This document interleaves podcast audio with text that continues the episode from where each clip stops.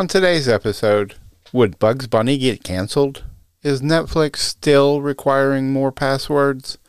And what does Elon Musk think about AI? Welcome, welcome, welcome, welcome to Socially Sensitive Podcast. This is Socially Solo, episode number 182.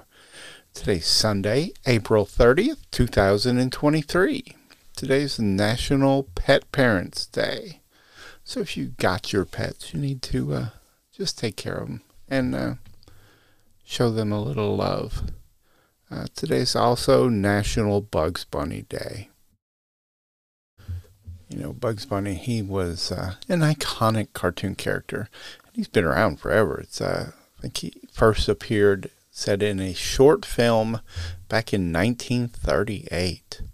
So, you know, but in the, the last in the recent years, I guess there's been a a shift in uh, the cultural landscape, which uh, would uh, make everybody, I guess, re-examine how they look at some of these classic cartoon characters like Bugs Bunny, and uh, I guess how they would be perceived in today's uh, woke culture, because uh, we everybody knows if Bugs Bunny was created today it's likely that uh, his character wouldn't uh, be the same as it was. It'd be pretty different from uh, Bugs Bunny that uh, from when I grew up.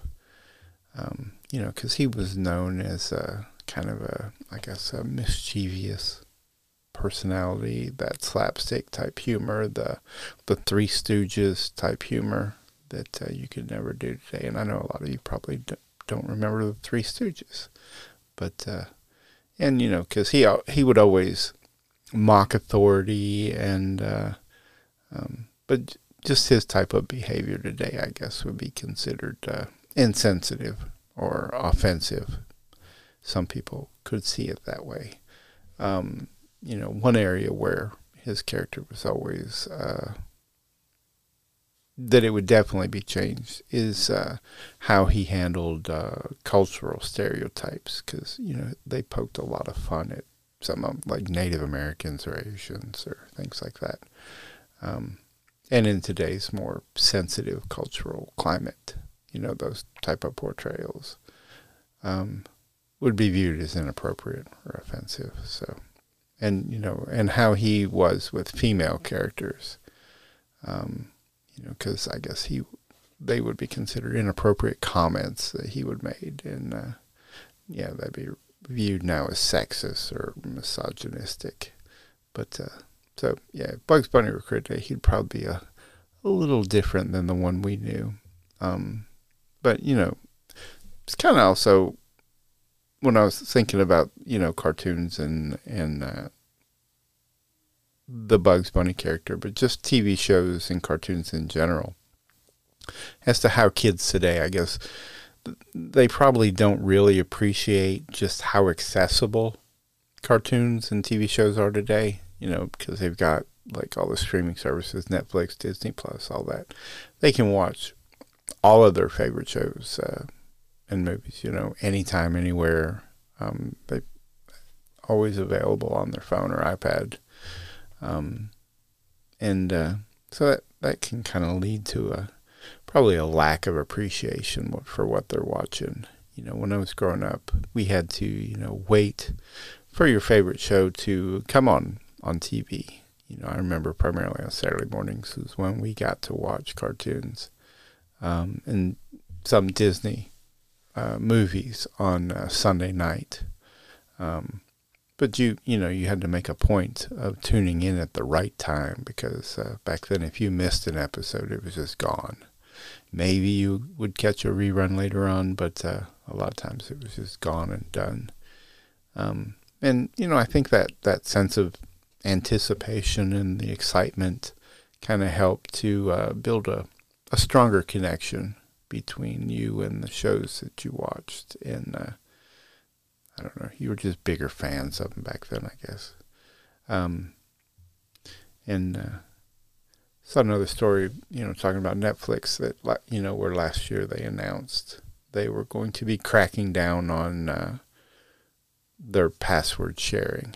I guess, in a lot of number of countries, and uh, that didn't work out too good for them because uh, then right after they announced that, you know, Netflix had its worst year ever. Um, in uh, 2022, it said they lost 200,000 subscribers in their first quarter and almost a million in their second. Uh, I guess a lot of people just that had been sharing accounts were, you know, just canceling their subscriptions. So, but now, you know, they're on a, a mission to get their stock numbers back up and their subscriber count back up. Um, you know, for years, Netflix, they kind of relied on that. Uh, you know, well, they had a pretty relaxed attitude, I guess, towards password sharing. They didn't seem to mind it, or it was never anything that that was really public that they seemed to focus on. And I, I imagine part of it was probably pretty strategic, you know, because that idea of, you know, if you're a parent and you have like college age kids and they're off at school and uh, they're, you know, you're sharing your passwords with them and then they, they have, you know, then that way they're growing up constantly using Netflix and, uh, you know, then eventually they're going to sign up for their own account once they get out on their own, get a job. Um, and I think Netflix is probably counting on that. So, you know, because it comes down to Netflix. The more people who use it, then, uh, and the more people who talk about Netflix, just, I mean, that's just better for them in the long run either way. And, you know, the earlier you can hook someone um, into your product, if you're a company or corporation, the earlier you can hook them in in their life, the the more likely they'll be uh, loyal to your product or brand for a lot of people for the rest of their life. You know, it's like the strategy that McDonald's always used to uh, attract um, kids as customers. Um, that's why they had the playgrounds and the Happy Meals, and you know that's always it's, it's referred to as kid marketing.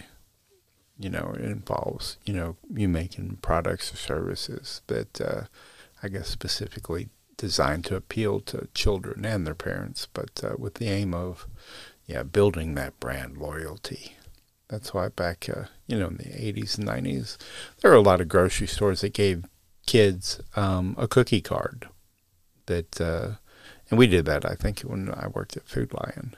That uh, you'd write the kid's name on the card, and that that kid kept that card with them the whole time they always had it. It was, you know, something that the kid cherished back then. And then every time they come into the store with their parents shopping, then they, you know, could bring their card by the bakery for a, a free cookie. And uh, for a lot of those kids, yeah, that card meant meant everything to them, you know, because it was it was theirs. And then when they grew up, you know, a lot of them stayed pretty brand loyal to to that store. Heard an interview um, today that uh, Elon Musk gave about his concerns with the potentials, um, the potential dangers of, I guess, a hyper intelligent AI. And uh, here's that clip. I don't think the average person yes. playing with AI on his iPhone perceives any danger. Can you just roughly explain what you think the dangers might be? Yeah, so the, the, the, the, the danger, uh, really, AI is um, perhaps uh, more dangerous than, say, mismanaged uh, aircraft design or production maintenance or, or, or bad car production uh, in the sense that it is, it has the potential, uh, however small one may regard that probability, but it is non-trivial, it has the potential of civilizational destruction there's movies like Terminator, but I, it wouldn't quite happen like Terminator um, because the, the intelligence would be in the data centers. Right. Uh, the robot's just the end effector. But I think perhaps uh, what you may be alluding to here is that um, regulations are really only put into effect after something terrible has happened. That's correct. If that's the case for AI, and we're only putting regulations after something terrible has happened, it may be too late to actually put the regulations in place. The AI may be in control at that point. You think that's real. It is it is conceivable that AI could take control and reach a point where you couldn't turn it off and it would be making making the decisions for people. Yeah, absolutely. Absolutely. No, it's that's the, that's definitely the where things are headed, uh, for sure. Uh, I mean, um, the, the, the things like like say uh, ChatGPT, which is uh, based on GPT-4 from OpenAI, which Right. is a company that I uh, played a, a, a critical role in in creating. Unfortunately, uh, Back when it was a nonprofit. yes. Um, I mean, the the the, the reason uh, OpenAI exists at all is that um, uh, Larry Page and I used to be close friends, and I would Yes. stay at his house in Palo Alto, and I would talk to him late into the night about uh, AI safety. And at least my perception was that Larry was not taking uh, AI safety uh, seriously enough. Um, and um, What did he say about it? he really seemed to be um, wanted, wanted, wanted sort of a digital superintelligence, basically digital God, if you will, uh, uh, as soon as possible. Um, He wanted that. Yes. He's, he's made many public statements over the years uh, that, that the whole goal of Google is uh, uh, what's called AGI, artificial general intelligence or artificial superintelligence. But, you know, Oh, well, that's all I have today. Um, just want to thank everybody for listening. And uh, if you enjoyed this episode, please be sure to share it with your friends and family. And uh, don't forget to subscribe to our podcast so you never miss an episode. So thanks again for listening. And uh, we hope you have an amazing rest of your day. See you tomorrow. Bye. If you haven't already, subscribe to Socially Sensitive on Apple Podcasts, Spotify, or whatever your favorite podcast platform is. And while you're there, leave a review and a five star rating. You can also find us on Facebook, TikTok, Twitter, and all social media platforms by searching the tag at Socially Sensitive. Also, check out our website, sociallysensitive.com, and grab some officially licensed products.